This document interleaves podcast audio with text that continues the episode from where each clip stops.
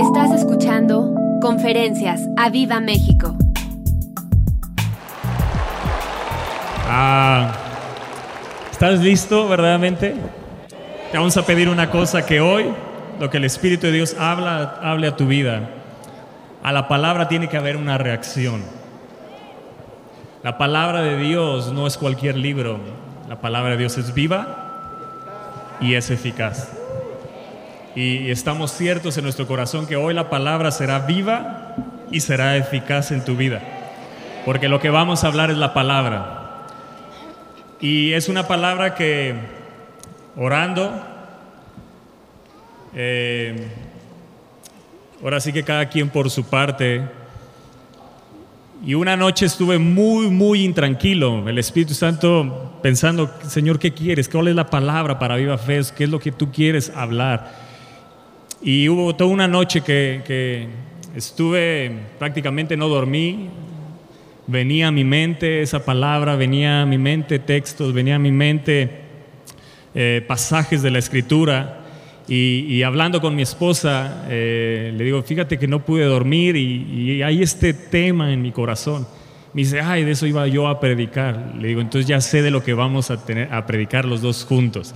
Así que esta palabra es confirmada. Me, me encanta que dice que solo una noche estuvo inquieto y, o sea, le acababan de operar el pie y lleva un mes estando inquieto todas las noches. Eh, bueno, con esta, con esta palabra, rumiándola, llevo varios, varios días, pero una noche en específico sí, literal, el Espíritu Santo me la traía y me la traía. Y una vez se resiste a, a, a ¿será eso? Bueno, sí es eso. Lo confirmó a través de mi esposa. Así que, eh, jóvenes que están aquí, yo sé que a lo mejor ya le echaste el ojo a alguna señorita. Es que sí. Eh, Dios te va a dar una ayuda idónea. Y en mi esposa yo encuentro algo que el Espíritu de Dios tiene, que puso en las mujeres y que lo, se manifiesta cuando es esposa. Él es el ayudador. Y eso lo depositó en ellas. Ella se vuelve tu ayuda idónea. Porque en el original, ayuda idónea tiene que ver con el Espíritu Santo, ¿sabías? Así que el Espíritu Santo es la ayuda idónea para nosotros. Por eso dijo Jesús, les conviene que yo me vaya, porque si no me voy, no les enviaré la ayuda idónea. Y el Espíritu y la iglesia dicen, las dos ayudas idóneas, dicen a Jesús, ven pronto. Así que esposas que están aquí son una gran bendición.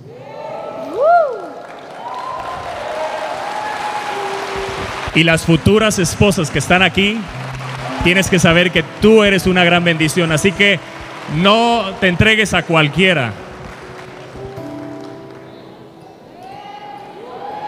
¿Estás acá? ¿Ok? Que sea un hombre de Dios, que ame a Dios primeramente antes que a ti. Que ame a Dios antes que a ti. ¿Amén? Ok, ¿están listos? Bueno, queremos comenzar orando. Padre, te damos gracias porque nos has traído a este lugar, porque tú eres el que nos has convocado.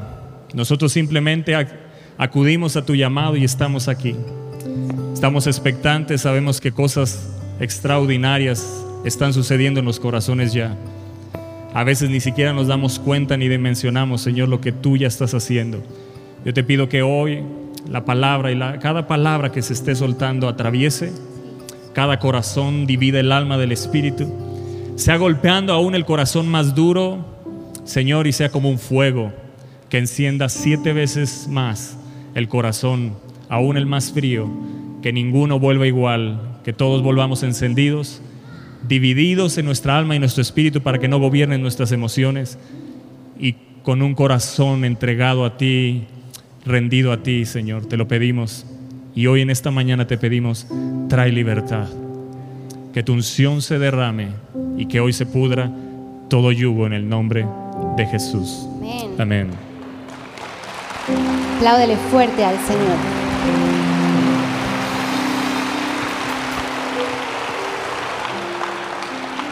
Y bueno, como dice Toño, esto era lo que yo quería predicar, pero lo vamos a hacer los dos juntos. Pero también mañana en la mañana lo que voy a predicar va a ser poderoso porque va de la mano mucho con lo que Javi hablaba. Yo le estaba escuchando y yo decía, Señor, que ya no hable, ya córtale, córtale. Sí, no, y en la noche me voy a tener que poner a hacer otro mensaje. Pero creo que lo que hablábamos ahorita es que no por algo todos vamos en la misma línea. Créanme que nadie nos pusimos de acuerdo. Yo sé que el Espíritu Santo va a taladrar y a taladrar y a taladrar tu corazón. Y mañana en la noche que nuestro pastor esté aquí, esto va a reventar.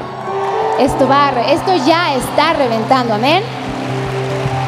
Y bueno, yo quiero empezar dándote unos datos que Toño y yo eh, nos pusimos a estudiar de todo lo que pasó en la pandemia, todo lo que pasó en el COVID.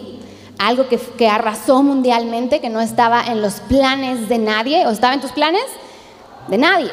Viajes fueron cancelados, planes fueron cancelados, fiestas fueron canceladas. Todo el mundo se vio afectado.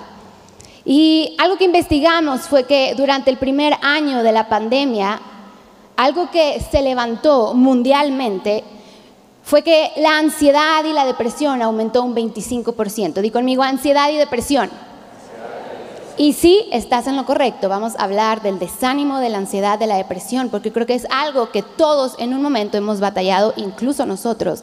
Pero hoy Dios nos va a hacer libres, ¿amén? Sí. Y este informe que leíamos, Toño y yo, dice que este aumento afectó más en las mujeres que en los hombres. Y a los jóvenes, especialmente entre veinte y veinticuatro años. Hubo un aumento de pensamientos suicidas en los jóvenes. Impresionante ver cómo los jóvenes decían, ¿para qué vivo? Ahora estoy encerrado, para esto me trajiste Dios, y culpaban a Dios, y culpaban a la mamá y al papá, y bueno, como si los papás tuvieran culpa del COVID. Y otros se entregaron completamente a las drogas y al alcohol. Y este fue un círculo, eh, decía este informe vicioso, eh, que los hizo todavía más dependientes a, esta, a, a estas sustancias, haciendo que, que los problemas de salud mental aumentaran. Los pacientes que han dado positivo al COVID diecinueve, dicen, no solo sufren síntomas físicos, sino que muchos también experimentan insomnio, di conmigo insomnio, dificultad para dormir, desvarío o incluso depresión, di conmigo depresión. Dice, se muestra que hasta un tercio de los pacientes que se recuperan pueden sufrir cambios duraderos de su estado de ánimo y padecen ansiedad y depresión. Y hoy declaramos que si está en ti ese estado de ánimo, hoy se rompe en el nombre de Jesús. Dice, la mitad de los problemas de salud mental, escúchenme bien, ¿cuántos papás hay aquí? Yo quiero que levanten sus manos, no alcanzo a ver bien. Muchos papás. Eh, pastores de jóvenes, escuchen, la mitad de los problemas de salud mental empieza a los catorce años de edad.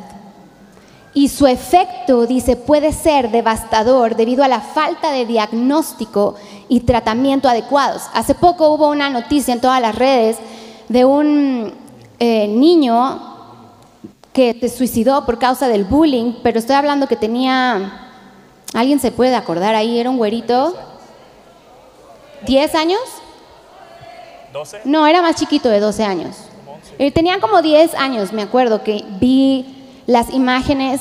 diez años, un niño suicidándose por el bullying que le hacían cuando regresó a la escuela, ahora detrás de la pandemia. Y esto es, es impresionante. ¿Qué lleva a hacer que un niño haga tal acto de diez años?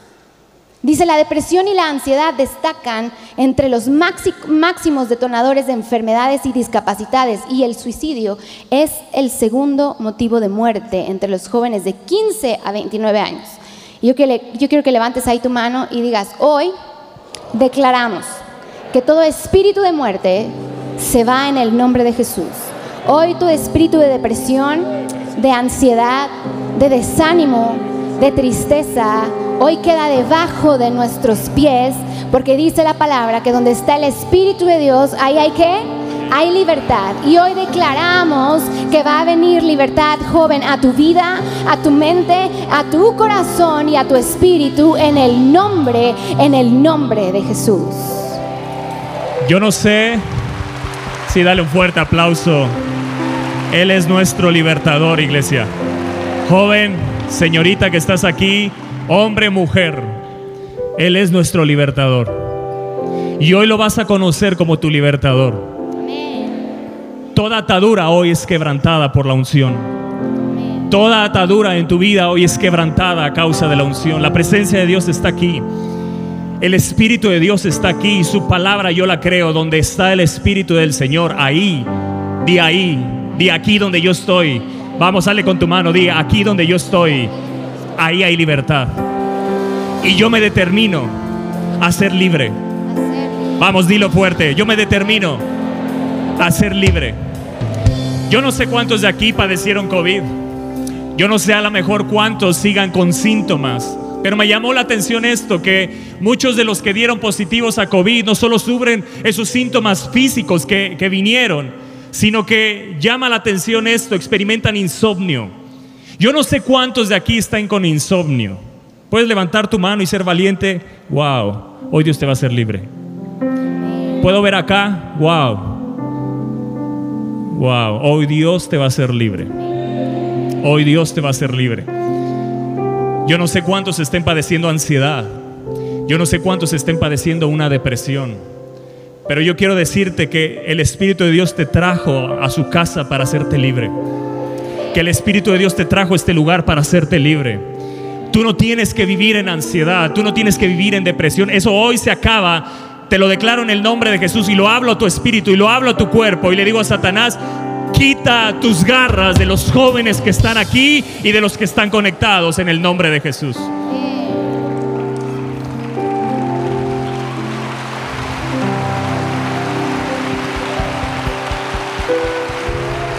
Quiero que vayamos al libro de Primera de Samuel. Aquí hay una mujer que padeció ansiedad, depresión, desánimo. Dice Primera de Samuel en el capítulo uno, verso cinco. Sabemos cuál era la situación de Ana. No podía tener hijos. Pero yo no quiero que te enfoques en esa situación, sino cuál es la situación en la que el enemigo, el diablo, te ha enfocado, que hoy te ha hecho creer que Dios no te lo va a dar. ¿Qué es lo que el enemigo te ha hecho creer que eres y que no es lo que dice la palabra de Dios que eres? Esta mujer dice en la traducción N T V, verso cinco, dice: sin embargo a Ana, aunque la amaba Elcana, dice, solamente le daba una porción selecta, porque el Señor no le, da, no le había dado hijos. Y yo no sé si el enemigo te ha estado atormentando con alguna promesa, que todas tus circunstancias se volvieron contrarias a lo que Él te prometió y te ha hecho creer que Dios no cumplirá su palabra. Ella deseaba hijos y Dios dice que no le había dado hijos, pero no quiere decir que no vendrían, porque hay una palabra certera en su palabra que dice: no habrá estéril en mi pueblo.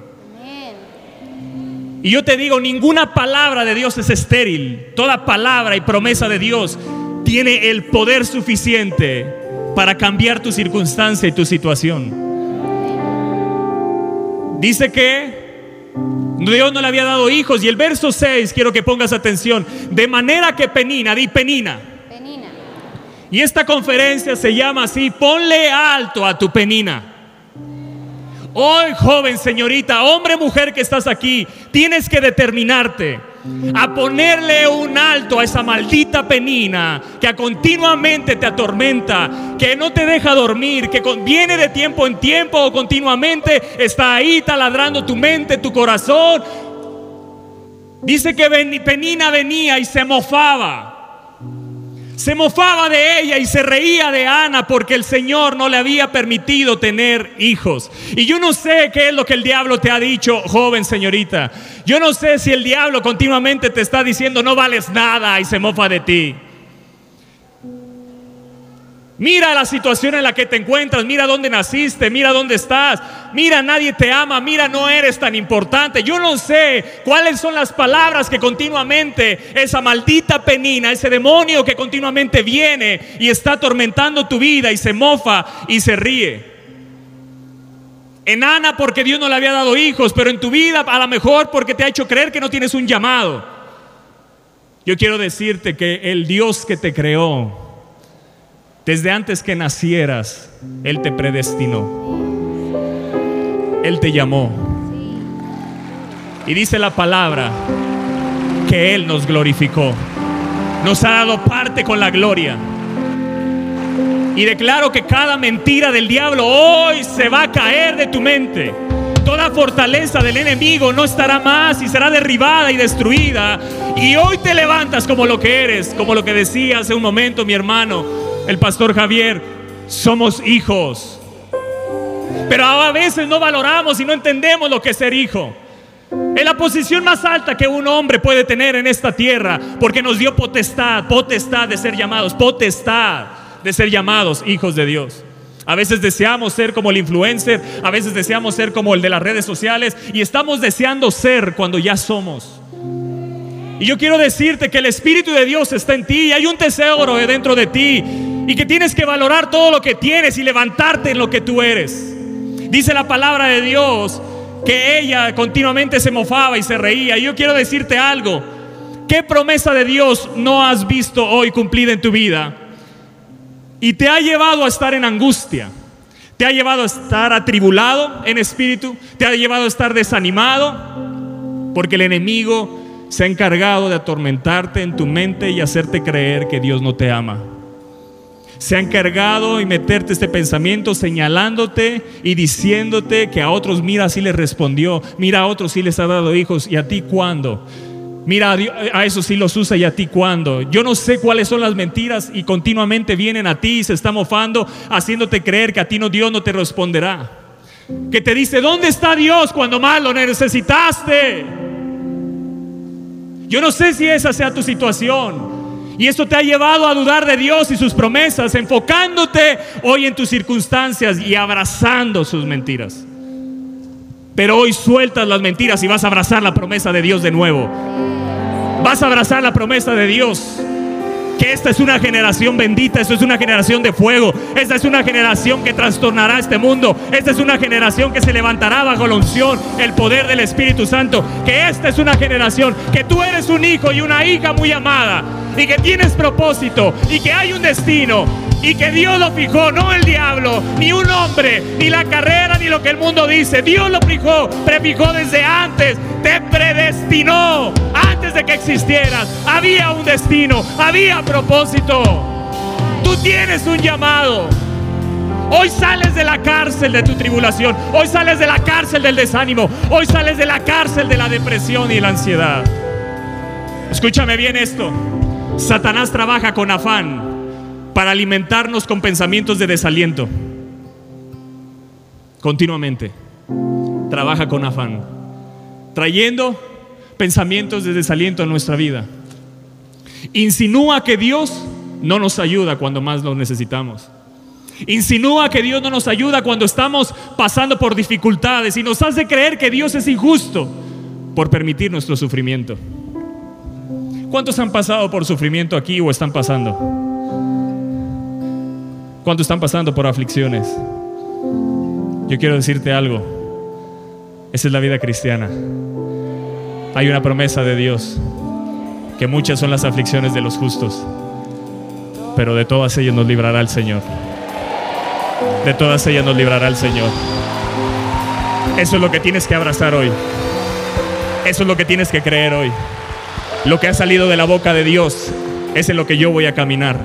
Si Él lo dijo, yo lo creo. Si Él lo dijo, yo lo creo. No voy a creer más las mentiras del enemigo. Nuestro enemigo Satanás nos incita a pensar en los agravios, ¿verdad? Mira, ahí está la persona que te dañó. Mira, vino a la Viva Fe. Yo no sé. Es... Y se ríen porque seguramente es cierto. y, y lo peor es que pasaron tres años y no la has perdonado. Porque sucedió en el dos mil diecinueve y te dañó y te lastimó. Mira, ahí está el decano, o lo que quieras, o la persona. Mira, ahí está la persona que te dañó. Y a lo mejor sigues con eso ahí, atormentándote esos pensamientos. Satanás trabaja así y nos incita a pensar en los agravios que nos han hecho, o en las cosas que Dios no nos ha dado, para que entonces guardemos rencor, nos quejemos y estemos descontentos. Dice el verso siete de Primera de Samuel, verso, capítulo uno, verso siete, dice: año tras año, di año tras año. Año tras año. Qué impresionante este verso. Año tras año sucedía lo mismo. Año tras año sucedía lo mismo. ¿Qué sucedía? Penina se burlaba de Ana. mientras iban al tabernáculo. En cada ocasión, Ana terminaba llorando y ni siquiera quería comer. ¿Cuál es el diagnóstico aquí? ¿Cuál es el diagnóstico de Ana? Y yo no sé si tú hoy te identificas que has llorado y llorado y hay una tristeza profunda y no sales de ahí, porque el enemigo te hunde con pensamientos y aún el apetito se te ha ido. Ha habido un trastorno mental ya en tu mente, ya se está manifestando algo en tu cuerpo. Porque escúchame bien, vivir en desánimo divide la mente. El desánimo en su original en la palabra es dividir la mente. El diablo quiere dividir tu mente para que le creas las mentiras y no creas lo que Dios te dice. Pero tú y yo somos llamados a vivir con la mente de Cristo. Y la mente de Cristo no está dividida. Él se partió para que tú fueras unido a Él. Él se partió para que todo, oh, todo lo que Él es viniera a ti. Y tú y yo tenemos la mente de Cristo. Así que el desánimo divide la mente. Y escúchame bien, haciendo difícil enfocarse en algo que no sea nuestra aflicción. Entonces el enojo nos invade y buscamos a alguien a quien culpar, ya sea a Dios, a otras personas o a veces también a nosotros mismos. Así es, así que el Espíritu Santo, hoy yo dejaré de estar enfocado en aquello que me abate, en aquello que me desanima, en aquello que nada más me agüita y que yo sé que sé que no me va a llevar a nada bueno. Amén. Me encanta esto que dijo Toño, vivir con desánimo divide la mente. Di conmigo, divide la mente.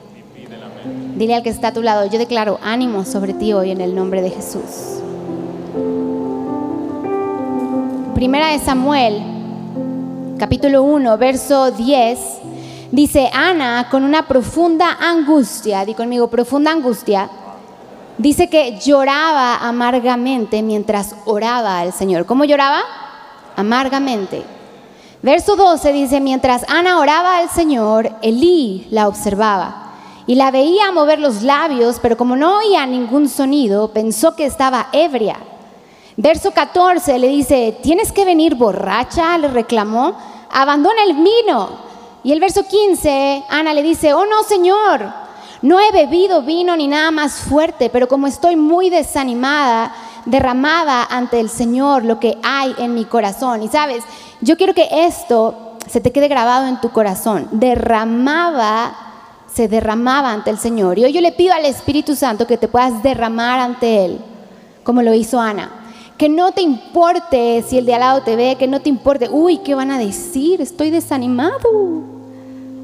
Verso dieciséis dice, no piense que soy una mujer perversa, pues he estado orando debido a mi gran angustia. ¿Qué estaba haciendo? Orando. Debido a mi gran angustia y a mi profundo dolor. En otras versiones de la, de la Biblia dice que Ana estaba atribulada de espíritu, estaba angustiada en espíritu, estaba muy desanimada, triste y con profundo dolor. Y sabes, el desánimo, escúchame bien, el desánimo es un estado mental en el que nos volvemos débiles y perdemos la confianza en Dios, en nosotros mismos y en los demás. Te lo voy a volver a repetir. El desánimo es un estado mental en el que nos volvemos débiles, di conmigo, débiles, perdemos la confianza en Dios, en nosotros mismos y en los demás. Y yo sé que aquí todos van a decir, no, yo jamás me desanimo, Elisa, si soy un hijo de Dios, lo que acaba de predicar Javi. Siempre el gozo del Señor está en mí y me fortalece. Pero no es cierto. La verdad es que todos tenemos esas rachas, nuestras altas y bajas, ¿sí o no? Y te lo digo porque yo hace poco acabo de pasar por una. Elisa, sí, yo. Yo. Y sabes, en este congreso, cada que me toque predicar, te voy a estar hablando mucho de mí, de mi vida, porque quiero que sepas que me identifico contigo. Justo cuando acababa de pasar el ayuno, que fue hace una semana, hace unos días, bueno, un poquito más de una semana, yo caí en un desánimo fatal, fatal, hasta él se espantó. Y esto que te dije es cierto, nos volvemos débiles, perdemos nuestra confianza en nosotros mismos. Yo le dije a mi papá, papá, no quiero estar en el Viva Fest, yo quiero estar, pero quiero recibir. No quiero cantar, no quiero predicar, no estoy lista. Perdí esa confianza en mí. Pero ¿sabes qué otra cosa aprendí? Lo importante que es pedir consejo. Rodearte de gente que te va a levantar.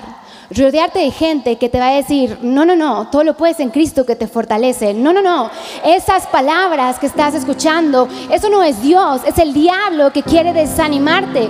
Y sí, a lo mejor dices, uy, pero la pastora hace unos días, sí yo. Porque somos humanos. Todos tenemos estos momentos donde ya no quieres nada, donde cuestionas todo, donde dices, ya no quiero nada más. Literal, corrí a mis papás, necesito consejo, necesito que vengan, y fueron directo a la casa, me ayudaron, me aconsejaron junto con Toño. Necesitas rodearte de gente que te va a animar, que te va a edificar continuamente, que no te va a decir, ay, sí, pobrecito, ven, no. Fácil hubiera sido, sí, hija, no te preocupes, sí, esposa, mira aquí, no. Predicas porque predicas, te levantas porque te levantas, porque Satanás lo que quiere es dividir, Satanás lo que quiere es rebajarte, Satanás lo que quiere es que no cumplas el propósito que él tiene para ti. Y déjame decirte que así como yo, tú también tienes un propósito. Escúchame bien, las circunstancias que dan lugar a estas emociones, al desánimo, a la depresión, no pueden ser inevitables, eh, porque las vamos a sufrir. La palabra de Dios lo acaba de decir Toño. La palabra dice que muchas son las que, las aflicciones. Muchas de, de, estas, eh, de estas cosas, desánimos, tristezas, no las vamos a poder evitar en la vida. Pero escúchame bien, la manera de responder en cómo vamos a decidir, tomar, eh, levantarnos ante esa circunstancia, esa sí la podemos decidir nosotros. Eso sí tienes tú el poder eh, para levantarte y decir, ante esto que me está sucediendo, me levanto. Ante esto que me está sucediendo, voy y pido consejo. Ante esto que me está sucediendo, no me voy a caer, porque sí, la palabra dice, muchas son las aflicciones, pero también dice que de todas ellas, Él me librará. Entonces tienes la decisión de pararte y decir, voy hacia adelante, camino, persevero, no me detengo, aunque no tenga el ánimo, aunque no tenga las fuerzas, me paro y lucho contra aquello que estoy sintiendo. Y fue lo que hizo Ana, que aún estando atribulada, angustiada, en depresión, le dice a Elí, no, no, no estoy borracha, simplemente me estoy descargando delante de Dios. Y eso es lo que hoy queremos que tú hagas, que tú vengas y le digas, Señor, hoy derramo mi corazón delante de ti. ¿Y por qué te cuento todo esto que yo pasé? No es para que digas, ay, pobrecita, no. Es para que sepas que es normal y que no pasa nada. Él te quiere levantar. No pasa nada. Nadie te va a decir, uy, tú, pero si tú... ¿Y tú no? Dile al que está a tu lado, ¿y tú no? Todos tenemos esos días, pero esos días Él promete, Él promete venir y librarte. Él promete venir y levantarte. Él promete venir y derramar su gozo para que digas, todo lo puedo en Cristo que me fortalece. Amén. Dale un fuerte aplauso al Señor. Sí. Sí. Hoy determínate, joven, a ser libre. Hoy determínate, joven, señorita. Aquí hay jóvenes con depresión. Aquí hay jóvenes con ansiedad. Aquí hay jóvenes con desánimo. Es normal, Dios no te rechaza. Al contrario, Él está aquí esperándote que vengas a sus brazos. El Espíritu de Dios te trajo a su casa para hacerte libre.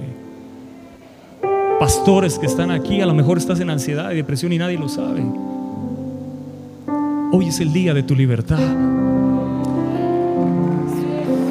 Hoy es el día de tu libertad. Hoy es el día de tu libertad. Puede ser que hoy al lado de ti haya alguien que no se vea desanimado ni en depresión, pero sí está desanimado y está en depresión. Puede ser que hoy al lado de ti o atrás de ti hay alguien con ansiedad y no se nota. Porque escucha esto, tienes que determinarte a no maquillar el desánimo. La palabra de Dios nos habla de la depresión. La palabra de Dios habla del desánimo. La palabra de Dios habla de hombres que decidieron y que le decían a Dios: ya mejor mátame, ¿para qué me hiciste nacer? Y yo quiero decirte algo, Dios los usó poderosamente. Dios los levantó de ahí, porque esas oraciones Dios no las rechaza. La religión te ha hecho creer que eso es debilidad. No, eso se llama tener un corazón desnudado, lo cual Jesús ganó en la cruz del Calvario. Él se desnudó para que tú y yo recuperáramos la desnudez que Adán y Eva perdieron. Tú y yo tenemos que vivir en desnudez delante de Él. Delante de Él no podemos ocultar nada. Y hoy tienes que decidirte a desnudarte en la presencia de Dios. No estoy hablando físicamente, no se me vaya aquí uno a locar, pero sí desnudar tu corazón, porque Él, cuando alguien pide ayuda a Él, Él viene, interviene y te hace libre. Y no solo te hace libre, te va a levantar. ¿Sabías que hay algo que se conoce como la depresión sonriente? Escucha esto, la depresión sonriente es considerada de alto riesgo porque no se observan señales de alerta. Hay pastores que han muerto en depresión y nunca nadie se dio cuenta. Yo le pido al Espíritu de Dios que hoy, joven, vengas delante de Él. Yo no quiero encontrarme con ninguno de los que están aquí que dejaron una carta y se quitaron la vida porque no atendieron al llamado para venir y ser libres. Hoy tienes que determinarte y ser valiente y saber que Dios no te rechaza, que no importa lo que tengas al lado. Ven como un ebrio a la presencia de Dios, como un Ana. Los ebrios no les importa quién está al lado, se desvarían y hacen cosas. Ella fue así. Parecía una ebria porque no le importó nada. Descargó su corazón en el lugar correcto. La depresión sonriente, escúchame bien, muestran una expresión emocional y una conducta totalmente opuestas. Se mantienen sonrientes y activas la mayor parte del tiempo. Esas personas, algunas incluso llevan una vida funcional.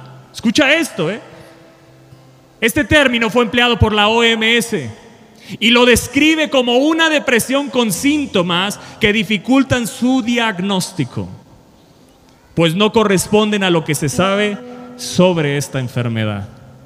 Dice también que es peligrosa ya que no muestra señales que evidencien su presencia, por lo que los seres queridos de la persona no se acercan para brindarle apoyo. Wow. Al pensar que no que no lo necesita. No sé si me puedan ayudar con mi micrófono. Dice, los pacientes con depresión pueden llegar a vivir hasta quince años. Wow. Sin saber su enfermedad. Wow. ¿Cuántos años? quince años. Dice, quienes ocultan su depresión también sufren más que quienes no lo hacen. ¿Por qué?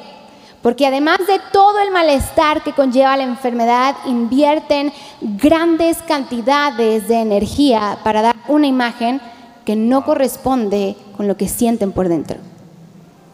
Dice, al ser personas activas, escucha, al ser personas ¿qué? Activas. Y ahorita van a empezar a ver tú, uy, es que ese es bien activo. Ojo, no se trata de que empieces a juzgar y a señalar, ¿ok? ¿Ok?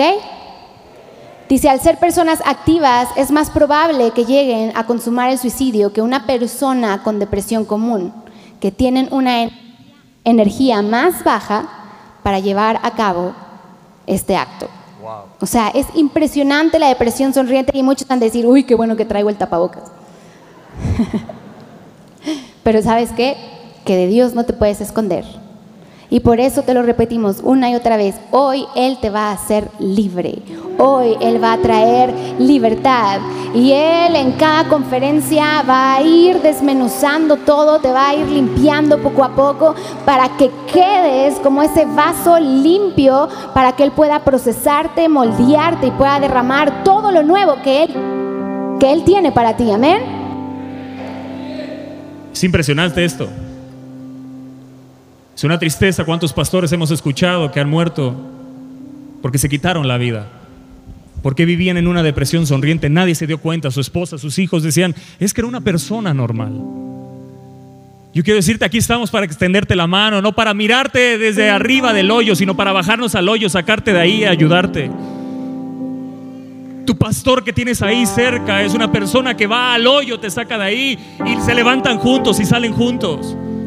Acércate. Cada vez que venga esa situación, cada vez que venga esa depresión, no la calles. No vivas, tú no fuiste determinado a vivir dominado por la depresión. Llegará a tu vida, llegará el desánimo. Es la vida normal, es parte del caminar. Hay situaciones que vienen y nos desaniman, nos hacen estar tristes como Ana. Hay situaciones, llegará, pero que tengas la respuesta, ¿qué hacer cuando viene? Escucha esto, ¿qué es lo que lleva a alguien a ocultar su depresión? La mayoría de la gente busca cumplir con la ahora tan valorada expectativa social de ser o mostrarse feliz. Estamos inundados en las redes sociales, a los que tú sigues. Ellos no muestran su depresión. No vas a encontrar ningún influencer que te diga, hoy estoy bien deprimido, estoy súper triste y así es la vida. Estamos envueltos de una fantasía que no es la realidad. ¿Sabes cuál es la realidad? Leer la palabra. Ahí te encuentras con hombres que lloraron, que se afligieron, que lo rechazaron, que se burlaron de ellos, que lloraron amargamente en la presencia, que decidieron en algún momento que Dios, quítame la vida. Esa es la realidad, esa es la vida cristiana. Ama la palabra, lee la palabra, ahí encontrarás la respuesta, ahí encontrarás cómo identificarte, porque es un espejo donde te puedes mirar y decir, si tú lo sacaste a ellos, Señor, me sacarás a mí. Si sacaste a esta persona, a mí me sacarás. Si lo levantaste y lo usaste, a mí me usarás de nuevo. Hoy no sé cómo salir, pero yo sé que tú eres mi ayudador, yo sé que tú eres mi libertador, yo sé que tú todo lo puedes, y aquí estoy hoy delante de ti para ser libre. Deja de vivir bajo la expectativa social y lo que el mundo te dice, de ser o mostrarte feliz todo el tiempo. Eso, ¿sabes qué provoca? Un ambiente que dificulta mostrar la tristeza. Y escucha bien, y donde se puede llegar a verla como signo de debilidad. Amados, la tristeza no es un signo de debilidad. Jesús lloró. Jesús lloró. Si eso no te hace libre. Te dijeron que llorar, hombre, joven, que llorar era de niñas, y te lo creíste como una fortaleza aquí, de tal manera que ya no lloras en la presencia, no te haces el fuerte. Hoy sé libre de ello. Hoy llora delante de tu Padre. Hoy ven y descárgate. Deja que las lágrimas te embriaguen del Espíritu de Dios. Deja que esas lágrimas te embriaguen hoy como a una Ana. Ella no sabía que estaba ebria, pero se veía como una ebria porque estaba siendo embriagadas por las lágrimas que estaban siendo tomadas en el redoma de Dios y que estaban embriagándola, llenándola, liberándola. Escucha esto, en México expertos señalan que representa la depresión sonriente la primer causa de discapacidad en hombres. Hombre que estás aquí, ¿serás valiente para venir hoy delante del Padre y descargar tu corazón y dejar que Él te haga libre? Te quitarás la vergüenza como una Ana para venir delante de Él. Y es la novena causa en mujeres. A mí no me importa cuál sea, lo importante es que es una causa. Y de esa causa Dios te quiere hacer libre. Dios te quiere hacer libre de esa enfermedad. ¿Sabías que la, la palabra de Dios habla de esa depresión sonriente? La traducción P D T de Proverbios catorce trece lo dice así, y si pueden poner la N T V, dice así: la depresión se oculta con la risa. Dios lo escribió, eso ya existía, no lo descubrió la O M S, ya estaba aquí. Existe, real, la palabra de Dios lo habla. Te estamos dando datos de la O M S, pero te quiero decir que antes que existiera la O M S, la palabra de Dios existe, y esta palabra nos habla para ser libres. Dice Proverbios catorce trece en la N T V, si me lo pueden poner ahí: la risa puede ocultarse, eh, puede ocultar un corazón afligido. Wow, pero cuando la risa termina, el dolor permanece. La depresión se oculta con la risa, pero al final reaparece la tristeza. Tú puedes hoy quedarte con tu depresión sonriente, pero cuando regreses a tu cuarto ahí estará. Te va a volver a atormentar, pero hoy puedes tomar una decisión. Hoy puedes venir delante de la presencia. Decirle: Señor, sí estoy en depresión, lo reconozco. Sí estoy en ansiedad. Sí estoy desanimado. Estoy desanimada. No encuentro esperanza, no tengo expectativas de vida, estoy tan engañado por tantas mentiras. Señor, hazme libre. Señor, hazme libre. Hoy tienes que determinarte, porque la tristeza reaparece, te va a volver a alcanzar si no eres libre. Escúchame bien, algunas de las actitudes que pueden señalar la presencia de esta depresión: número uno, son personas que son obsesivamente sociales. Qué extraordinario esto, ¿no? Temen quedarse solos con ellos mismos. Si, tu, si no tienen gente a su alrededor, afloran más fácilmente sus sentimientos de tristeza. Número dos, dice: no logran dormir plácidamente. ¿Me, ¿me escuchan bien? ¿Sí? ¿Con este? No logran dormir plácidamente. Dice: se duerme poco o se duerme demasiado. Número tres, dice: tienen hábitos alimenticios desordenados. Estos hábitos incluyen comer menos de lo normal, más de lo normal o hacerlo de una forma extraña. Manifiestan asco por determinados alimentos. No quiere decir que si algo no te gusta, ya estás en depresión, ¿verdad? Si no va a decir algo, uy, no te gusta, ya estás. O presenta problemas digestivos muy frecuentes. Cuatro, dice: enfatizan su bienestar exageradamente. ¿Te has topado con esas personas? ¿Cómo estás? ¡Uy! ¡Wow! ¡De maravilla! Y hace dos días murió un familiar. Ah, qué bueno. Pues bueno. Expresan exageradamente su sentimiento de bienestar. ¿Cómo estás? Estupendamente. Muy bien, todo va. ¡Wow! Y dices: wow. Ok, pues qué bueno. Pero esas personas son las que tienden a tener esa depresión. Y sabes qué importante es reconocer, di conmigo, reconocer. No tener temor al qué me van a decir, sino reconocer: Señor, tal vez seré yo que esté en depresión. ¿Seré que realmente, Señor, esto que me tiene así, un día estoy bien, otro día estoy mal, otro día no quiero nada? Señor, ¿será que me estás hablando? Y a lo mejor Él te está diciendo: sí, porque te quiero hacer libre. Y reconocer que estás triste y en desánimo, escúchame bien, no tiene nada de malo. Di conmigo: no tiene nada de malo. ¿Te va a costar trabajo? Sí. ¿Es fácil? No. Pero necesitas ayuda. Y como decía Toño, para eso están tus pastores, para que corras y les digas: pastores, necesito ayuda. Papá, necesito ayuda. Esposo, necesito ayuda. Créeme que cuando te, re, te rodeas de un núcleo que tú sabes que lejos de juzgarte te va a ayudar, marca la diferencia completamente. ¿Me estás escuchando? Aquel amigo que te solapa todas tus cosas, ese no es un amigo.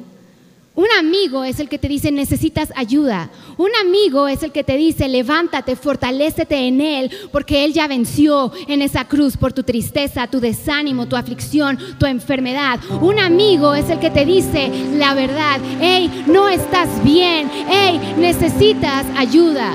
Un amigo no es el que te dice: ay, voy a llorar contigo. No, yo no necesito que llores conmigo, yo necesito que me levantes. Tú necesitas que alguien te levante. ¿Y por qué te lo digo? Porque yo lo viví. Yo sé que se siente. Sé que se siente no tener ganas ya de absolutamente nada. No llegué a, a, a, a ese punto de quererme quitar la vida, no. Pero sí era algo que estaba ahí del Señor. Ya no, no tengo ganas. ¿Para qué me levanto? ¿Para qué predico? Y estoy cansada. Me siento exhausta. Pero para eso Dios te pone siempre a una pareja que te va a levantar. Y para eso Dios nos da pastores también. ¿Escuchaste, joven? Para eso Dios te da pastores. No es que cómo vas a ver yo que soy el más cercano al pastor. ¡Ey! Para eso Dios te los ha dado. Yo decía: Señor, si mis papás están con vida, Los necesito, necesito a mis pastores, necesito que sepan cómo me siento, necesito que no me vean ahorita como una hija, sino como una abeja, una abeja, una oveja que viene, una abeja que quiere volar, no, una oveja que necesita ayuda.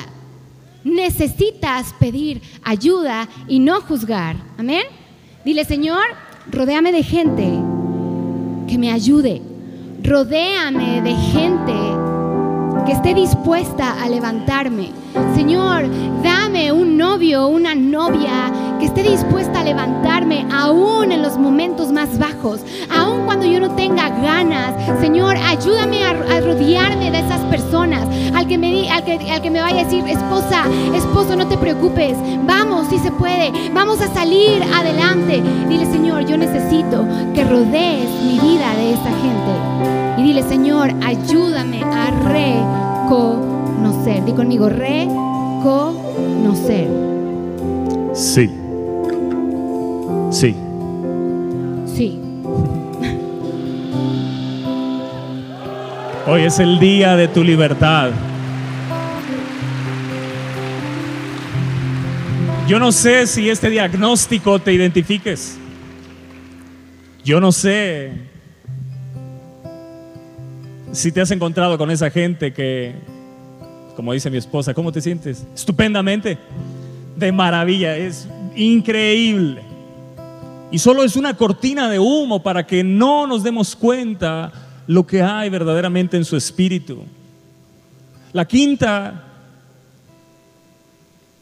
característica de esta gente es que hablan reiteradamente del pasado. Y esto me hace ver que no tienen expectativas, no viven en el propósito, no pueden mirar hacia adelante. No pueden decir: olvido lo que queda atrás y me extiendo a lo que está delante, como dijo el apóstol Pablo. Viven continuamente en el pasado. El hecho de no lograr desprenderse del pasado es un indicador de que hay vivencias no resueltas. ¿Conoces gente que continuamente te está hablando del pasado y el pasado y el pasado y el pasado? Quiere decir que hay un indicativo de depresión, de desánimo, porque no tiene expectativas hacia adelante, no tiene esperanza, no hay fe. La fe está puesta adelante. La esperanza es algo que estoy esperando, que ya lo veo por la fe y estoy mirando hacia adelante. Pero tienes que determinarte a vivir hoy y deshacer y quebrar el pasado, porque esta gente tiene lazos fuertes con el ayer.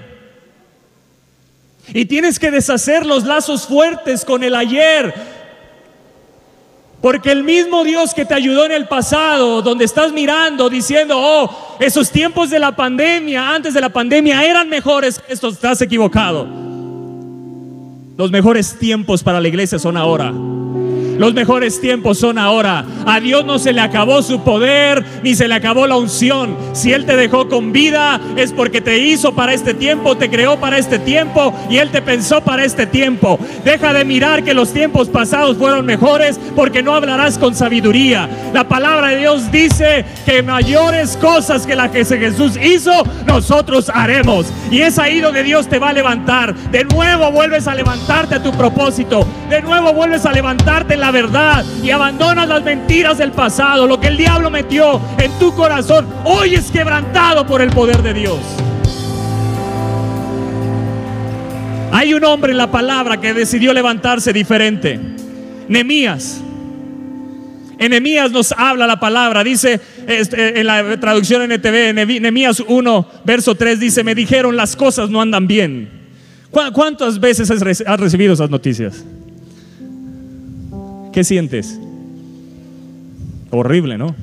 Ahora imagínate lo que sintió Nehemías. Dice: las cosas no andan bien. Los que regresaron de la provincia de Judá tienen grandes dificultades. Ya habían sido libres de Babilonia y ahora, dice, se encuentran en grandes dificultades y viven en desgracia. Y le dicen: las murallas están derribadas, con sus puertas todo está destruido. Y entonces dice: vamos a levantarnos y vamos a, a, a, a, a ayunar y vamos a orar. Dice que se sentó a llorar. Es normal llorar. Es normal sentirte desanimado cuando recibes una noticia. Es normal. Nehemías lo recibió y ¿qué hizo? Se sentó a llorar, pero dijo: vamos a orar y vamos a ayunar. En el capítulo dos de Nehemías, en el verso uno, dice: a comienzos de la siguiente primavera, en el mes de Nisán, a comienzos de la siguiente ¿qué? Dios va a hacer algo en esta primavera en tu vida. Dice, durante el año veinte del reinado de Artajerjes, le servía el vino al rey, y como nunca antes había estado triste en su presencia. ¿Sabías que presentarte triste delante del rey significaba la muerte? No podía nadie presentarse delante del rey triste, porque eso representaba la muerte. Pero yo quiero decirte, hay un rey que es rey de reyes y que es señor de señores, delante del cual te puedes presentar triste, desanimado, desalentado, pero déjame decirte, ese rey no te va a dejar igual. Ese rey te va a levantar, te va a posicionar, te va a recordar lo que eres y en dónde estás parado, que tu lugar es sentado en, eh, eh, tu lugar y tu posición es en lugares celestiales, que eres hijo y que eres hija, que eres heredero y coheredero juntamente con Cristo. Este Padre te levantará y no te dejará donde estás. Extenderá su mano y te va a restaurar. Hará un restart en tu vida, en tu alma, en tu espíritu. No te dejará en la posición que hoy estás. Si estás derrotado, te levanta en victoria y te recuerda, tú eres más que vencedor por medio de aquel que te ama. Y el que te ama soy yo. Tú eres mi hijo amado y en ti tengo que mi complacencia. Amados, se sintió triste Nehemías. La situación era desgracia total. Se presenta delante del rey y dice el verso dos, me pregunto, ¿por qué te ves tan triste?, le dijo el rey. No me parece que estés enfermo. Debes estar profundamente angustiado. Así se encontraba. Y mira lo que dice más adelante. Dice en Nehemías capítulo dos, verso once, llega Nehemías, encuentra la gracia, el rey le da el favor, le ayuda con todo, pero llega y se encuentra con aquella noticia, llega y se encuentra con todo derribado. Y en el verso diecisiete, la traducción N T V dice así, pero ahora les dije, di ahora les dije, ustedes, ustedes saben muy bien las dificultades en que estamos. No negó su realidad, escúchame bien. No negó su realidad, Nehemías. No negó la situación en la que se encontraba. Como a lo mejor es innegable que hoy te encuentras en una situación, que hubo gente que murió y hoy te encuentras en depresión, en ansiedad y no has podido ser libre. Hoy el Padre te levanta en el nombre de Jesús. Porque la fe no niega la realidad, pero sí cambia tu realidad y trae la verdad a tu realidad para que el ambiente sea transformado. Este hombre en desánimo decidió transformar su desánimo para cambiar el ambiente de toda una nación. Se levantó y les dijo, ustedes saben muy bien las dificultades en las que estamos. Jerusalén yace en ruinas y sus puertas eh, eh, fuera, eh, fueron destruidas por fuego. Y mira lo que dice Nehemías.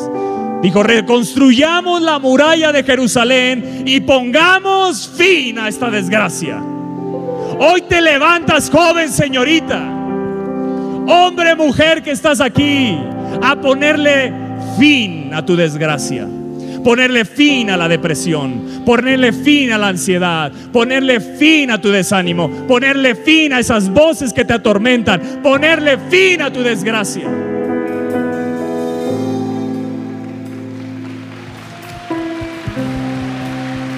Dijo, levantémonos y reconstruyamos las murallas.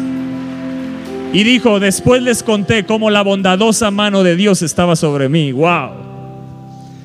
Y acerca de mi conversación con el rey, de inmediato, de inmediato contestaron, sí, sí, sí, reconstruyamos la muralla, sí, reconstruyamos la muralla. Así que comenzaron la buena obra. Pero el diablo se aparece, los enemigos se aparecieron. Y dice verso diecinueve, sin embargo, cuando Sanbalat, Tobías y Gesem, el árabe, se enteraron de nuestro plan, se burlaron con desprecio. Se apareció la Penina que continuamente está atormentando tu vida. Se levantaron los enemigos, las voces de incredulidad, las voces de desprecio, las voces de la duda, las voces del escarnio, esas que carcomen tu mente y quieren desviar tu fe en Dios. Pero Nehemías, este hombre, se levantó, verso veinte, Y yo les contesté. Y hoy así te levantas en el nombre de Jesús. Hoy te levantas y confrontas a Satanás. Hoy te levantas y confrontas al espíritu de desánimo, de depresión. Hoy te levantas en el nombre de Jesús como un Nehemías. Y le contesté: el Dios del cielo nos ayudará a tener éxito. Nosotros, sus siervos, comenzaremos a reconstruir esta muralla. Pero ustedes, yo quiero que repitas esto fuerte, pero ustedes no tienen ninguna parte, ni derecho legal o reclamo histórico en Jerusalén. Yo quiero que repitas fuerte esto: Satanás, depresión, ansiedad, desánimo, no tienes parte en mí, no tienes derecho legal, no tienes reclamo histórico sobre mi vida, sobre mi cuerpo, sobre mi mente, sobre mi corazón. El único reclamo es la voz del Padre que me dice: eres mío, eres mía. Oh, oh, no más la voz del enemigo, no más la voz del diablo, no más la voz de esos demonios. Hoy te levantas para confrontar con autoridad. Ya veo muchos Nehemías aquí. Ya veo a muchas Anas aquí.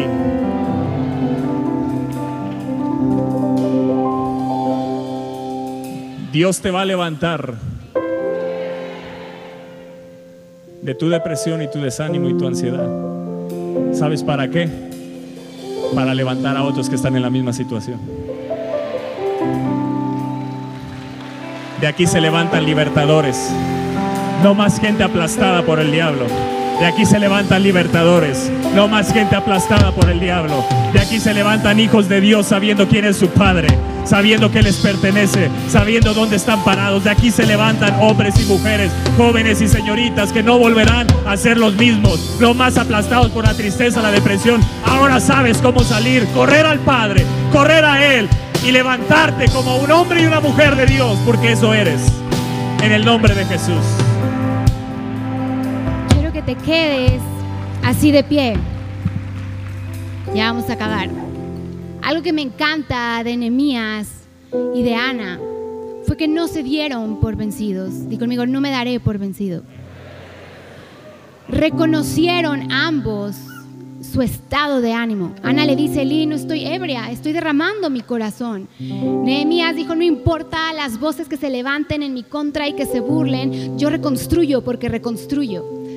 Y hoy tú tienes la capacidad y Él te ha dado el poder para decidir ser libre.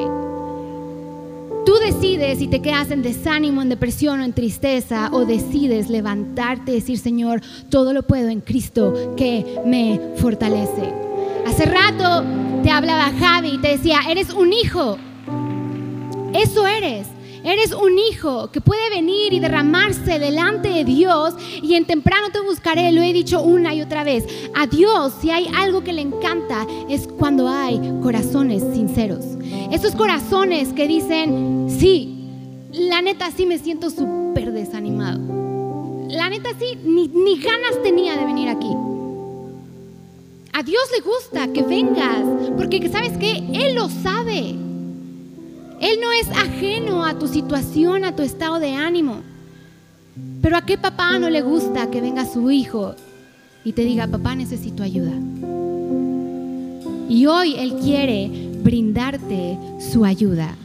Hoy Él quiere que seas como una Ana y un Nehemías, que aún Ana llorando ahí, cuando le explica a Elí, Elí, Elí le dice: ah, ok, estabas orando, levántate y que Dios te conceda conforme a las peticiones de tu corazón. Y todos sabemos cómo termina la historia. Dios le concede a Ana tener un hijo. ¿Por qué? Porque a Él le gusta, a Él le gusta que vengas y reconozcas cómo te sientes. No hay nada de malo. Como Toño dijo, Jesús lloró. Él lloró. Él sufrió por ti y por mí. Y no lo ocultó. No se hizo el fuerte ahí en la cruz. No, sí puedo, sí puedo. Clávale más. Sí, no lloro. No. Dice Jesús, lloró, Él lloraba. derramó lágrimas, derramó su sangre por ti y por mí.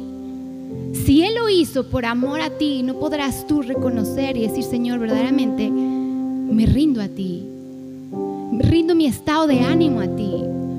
Hoy reconozco, Señor, que te necesito. ¿Sabes? Si algo hemos aprendido es que todos los días necesitamos de Él. Javi lo decía hace rato: pastores, estar ahí parados y los brazos cruzados. Yo pensaría que después de una pandemia, de vivir cosas tan duras, tu gente sería la primera en ver a un pastor rendido, a un pastor que dice: verdaderamente lo necesito todos los días. Si algo esta pandemia, escúchame bien, si algo esta pandemia nos ha enseñado, es que lo necesitas todos los días. Necesitas su misericordia, necesitas su gracia, necesitas su amor, necesitas su perdón, necesitas reconocer que lo necesitas. De nada te sirve venir y con los brazos cruzados y aparentar que eres el Ultra Plus One cuando sabes que sabes que tu corazón no está bien, cuando sabes que sabes que necesitas de Dios, cuando sabes que sabes que no has estado bien y que crees que no tiene nada de malo, que crees que Dios no te juzga, que crees que nadie está aquí para juzgarte. Si Él no te juzgó, si Él viene y te perdona, si Él viene y me perdonó, si Él vino y me levantó, ¿tú crees que no lo puede hacer contigo? ¿Tú crees que Él no te da esa oportunidad para decirle: Señor, yo te necesito? Dios te dice: ¿a quién quieres engañar? ¿A quién quieres engañar? Necesitas de Él. Joven, necesitas reconocer que lo necesitas en tu vida. Pastores necesitan reconocer que lo necesitas todos los días, más que ayer. A lo mejor dices: no, pero es que Dios se movió en mi reunión el domingo pasado. ¡Qué bueno! Dios no lo va a dejar de hacer, porque Él se quiere mover siempre a través de ti. Pero eso no quiere decir que tienes que esconder el cómo te sientes, el aparentar. No, es que qué van a decir, yo soy el popular de, de, de la iglesia, soy el popular de, del grupito que venía en el camión. Y yo te estoy diciendo: sí, soy una hija de pastor, sí, soy esposa de pastor, sí, soy Elisa Sosa y he pasado por ansiedad, desánimo y depresión, y Él me ha sanado, Él me ha librado, Él me ha levantado, y sé que lo seguirá haciendo, porque sigo, sigo siendo humano. Sigo siendo alguien que posiblemente podré estar en tristeza de nuevo, pero sé que sé que hay un ayudador que todo lo puede, y se llama el Señor Jesús. Y hoy yo le pido, joven, señorita, pastor que estás aquí, que te rindas delante de su presencia y le digas: Señor, necesito de ti. Señor, realmente he estado desanimado. Señor, realmente he estado en depresión. Señor, ya no puedo más ocultar esto. Ya no quiero seguir cargando con esto. Hoy lo entrego. Sí, llora ahí, llora delante de la presencia de Dios. Dile: Señor, te necesito. Ven y sana a mi corazón. Ven y sana a mi alma, a mi espíritu. Señor, reconozco que no ha sido fácil este tiempo, el haber vivido una pandemia, el regresar de pronto a una nueva normalidad, entre comillas. Dile: Señor, ¿cuánto te necesito? Reconozco que necesito tu ayuda. Reconozco, Señor, que mi corazón te necesita, que mi mente te necesita, que mi espíritu te necesita.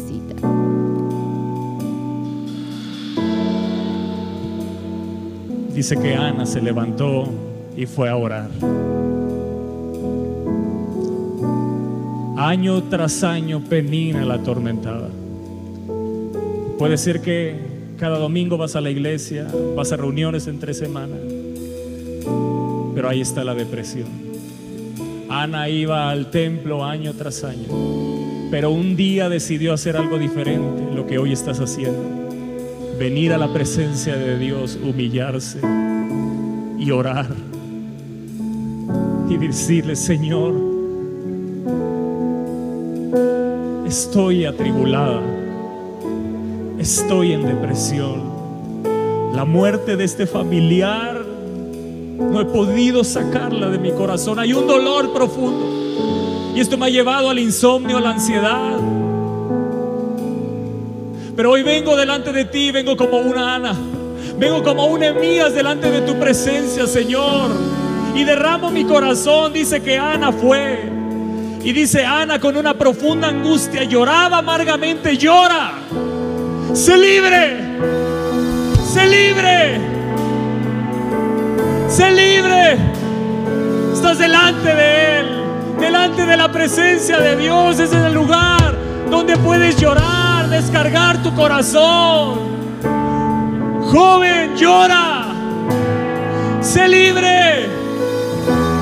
Y lloraba amargamente mientras oraba al Señor.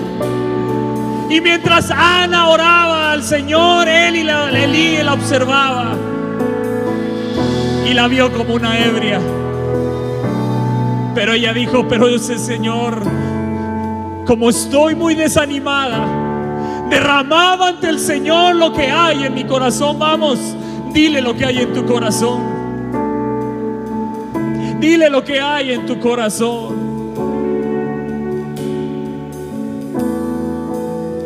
dile lo que hay en tu corazón. Derrama tu corazón, derrama tu corazón, suelta esa penina. Hoy te levantas diferente, hombre, mujer. Hoy te levantas diferente, joven, señorita.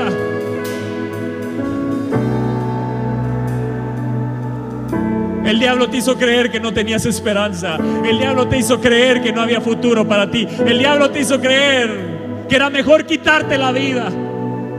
Pero hoy el Padre está hablando a tu corazón. Hoy el Padre está hablando a tu corazón.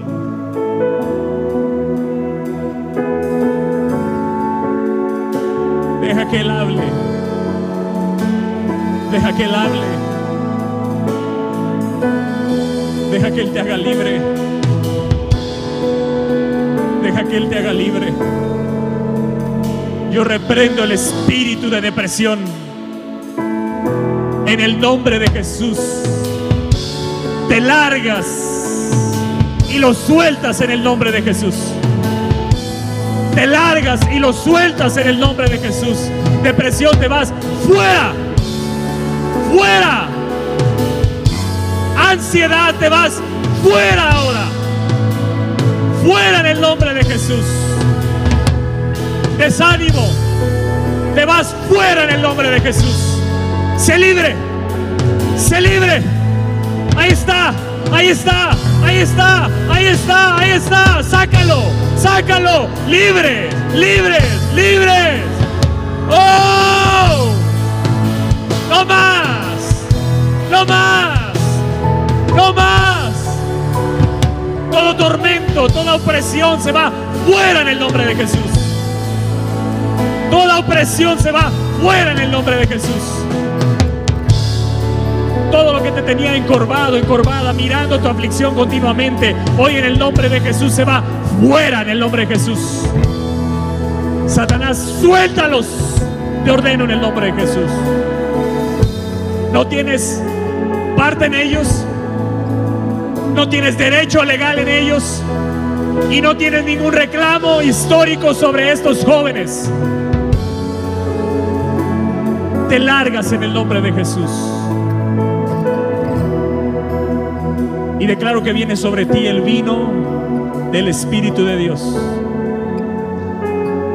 Declaro que viene sobre ti el vino del Espíritu de Dios.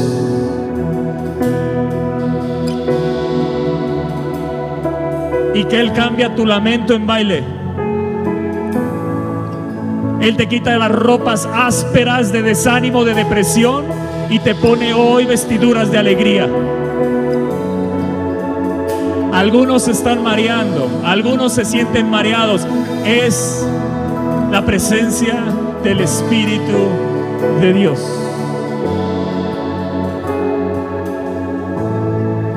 Hace mucho que no reías y vuelves a reír. Vuelves a reír. Ana se levantó, volvió a reír. Y me encanta lo que dice la palabra. Que el Dios de Israel le dijo a Elí, te conceda lo que has pedido. ¡Wow!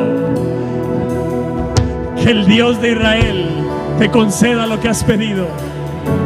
Y dice, oh, muchas gracias, dijo Ana. Exclamó ella. Así que se fue y comenzó a comer de nuevo y ya no estuvo más triste. Hoy Dios está haciendo un cambio de diagnóstico en tu vida espiritual. Nunca volverás a ser dominado por la depresión. Cuando llegue la enfrentarás y le dirás, no tienes parte en mí, no tienes derecho en mí y no tienes reclamo histórico en mi vida. Eso es, gózate. Eso es, gózate. Eso es, gózate. Hoy vuelves a reír. Hoy vuelves a reír. Hoy el gozo del Señor se vuelve tu fortaleza. Nehemías le dijo a todos, cuando vino los enemigos, el gozo del Señor es nuestra fortaleza. Hoy te levantas como Nehemías, hombre, mujer.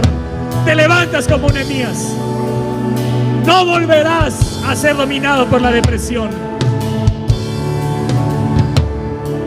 sino que tendrás la autoridad, tendrás la autoridad.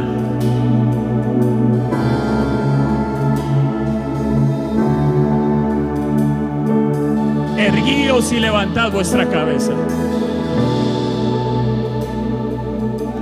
Todo lo que te impedía recibir, hoy se acaba, se rompió.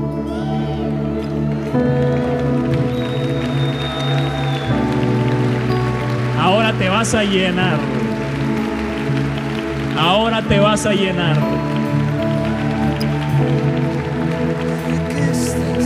No habrá más la vergüenza de expresar un desánimo. Es normal. Lo que no será normal en tu vida es que te domine. Lo que va a dominar tu vida será el gozo del Señor. Será tu fortaleza. Así que vuelve a reír. Vuelve a reír. El diablo se mofó por mucho tiempo sobre ti, ¿verdad? Ahora mófate en la cara de Satanás y dile, ríete en la cara de él. Mófate en la cara de él. Regocíjate en la cara de él. Salta en la cara de él. Dile, estás debajo de mis pies. Soy un hijo.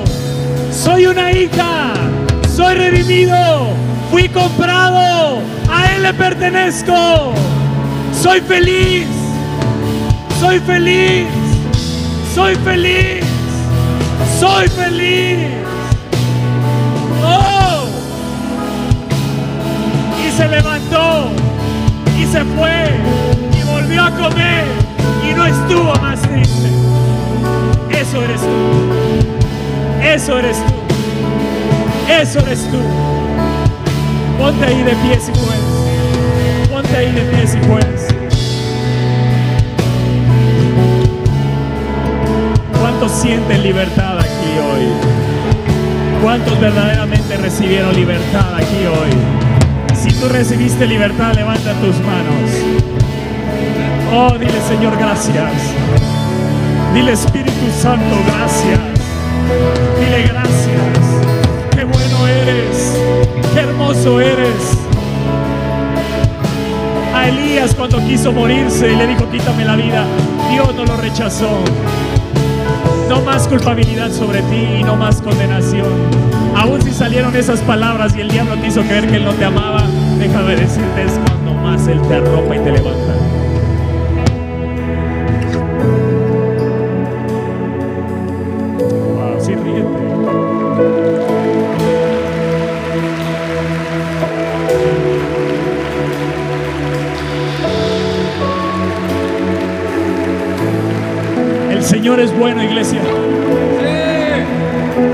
joven.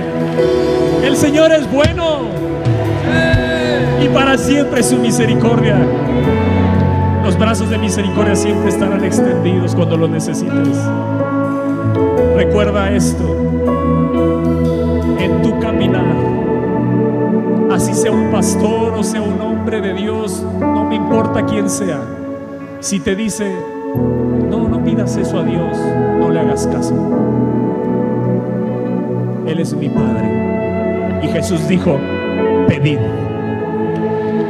Hay mucha religiosidad que te va en el camino a impedir que te acerques como hijo. Pero no permitas que ni un pastor, nadie, y si lo hizo, hoy eres libre de esos pensamientos. Y si lo hizo, a nombre de ellos te pedimos perdón. Pero tus pastores están para extenderte la mano. Y aquí estamos para caminar juntos y salir juntos. No permitas en tu caminar que nadie te impida acercarte al Padre y que nadie te impida dejar de pedirle al Padre. Aun cuando venga el desánimo, aun cuando venga la depresión, aun cuando venga la tristeza, yo correré a mi Padre y Él me levantará, porque a Él correrá el justo y levantado será, porque a Él correrá el justo y levantado será, porque a Él correrá el justo y levantado será. Y aun si siete veces ha caído, se volverá a levantar. Aun si siete veces ha caído, se volverá a levantar. La palabra de Dios es nuestra esperanza. En ella encontrarás esperanza. En ella te encontrarás como un espejo y dirás, oh, también David, oh, también Jonás, que vivió un avivamiento, oh, también Elías, sí, hijo. También ellos vivieron depresión, pero yo los levanté a su propósito y terminaron bien en esta tierra y hoy son contados como los héroes de la fe. Así Dios te ve. Así Dios te ve. Lo que has vivido en este tiempo y lo que hoy dejaste atrás simplemente fue parte del camino, pero no es tu destino. Tu destino es grande y tu destino está en Dios. En el nombre de Jesús. Así que ahí, puestos de pie, declara conmigo el gozo del Señor. Fuerte, el gozo del Señor es mi fortaleza. Diga el débil, fuerte soy. Declara, fuerte soy. Dile al que está a tu lado, fuerte eres. Soy fuerte. Tengo el gozo de Dios sobre mí y nada impedirá que yo me acerque al Padre y le diga, Señor, te necesito. Cuando vayas delante de Él, siempre y expreses tu corazón, créeme que vas a salir fortalecido. Porque si algo nos promete Él, es que cuando uno va y se derrama, Él te dice, aquí estoy, yo te ayudaré. En medio de tu debilidad, te fortaleceré, te levantaré. Y aquí no hay títulos, hay el pastor, hay... No, aquí hay hijos. Todos somos hijos, todos somos iglesia, todos pertenecemos al Padre y todos podemos decir, diga el débil, fuerte soy, el gozo del Señor me fortalece y me fortalecerá todos los días en el nombre, en el nombre, en el nombre de Jesús. Darle un fuerte aplauso al Señor. Amén. Espera nuestra próxima emisión de Conferencias. ¡A Viva México!